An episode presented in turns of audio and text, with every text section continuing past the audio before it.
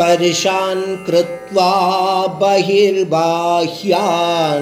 चक्षुचैवान्तरे भ्रुवोः प्राणापानौ समौ कृत्वा नासाभ्यन्तरचारिणौ। यतेन्द्रियमनोबुद्धिः मुनिर्मोक्षपरायणः विगतेच्छा भयक्रोधो यः सदा मुक्त एव सः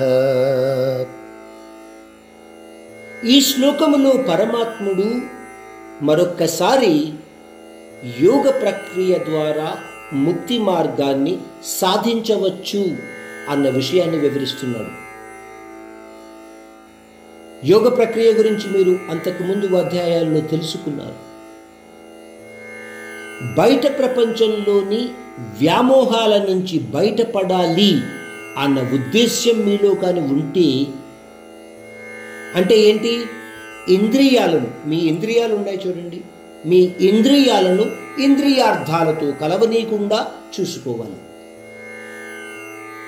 మీ చూపు నుదుటి మధ్యలో స్థిరంగా ఉంచగలగాలి. మీకు ఒక ఉదాహరణ చెప్తాను. ఇది ఎందుకు పరమాత్ముడు చెప్తున్నాడు అనే విషయం గురించి.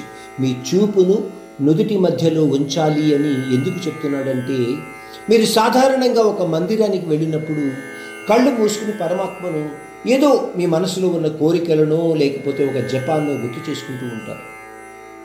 ఏం జరుగుతుంది? కొద్దిసేపటి వరకు అయితే మీ యొక్క బుద్ధిని నిలకడగా ఉంచుకోగలుగుతారు. కానీ అక్కడ ఒక భజన లాంటిది జరుగుతోంది. కొద్దిగా ఎక్కువసేపు కూర్చోవాలి. ఆ పరమాత్ముని యందు ధ్యానాన్ని ఉంచాలి.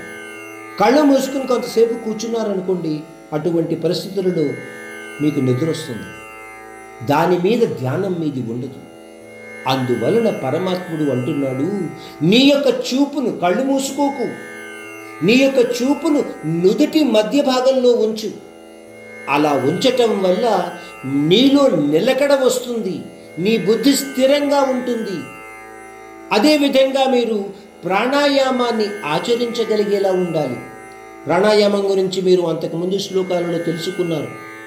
అదేవిధంగా మనస్సు బుద్ధి ఇంద్రియాలు ఇవన్నీ కూడా మన వశంలోకి వస్తాయి.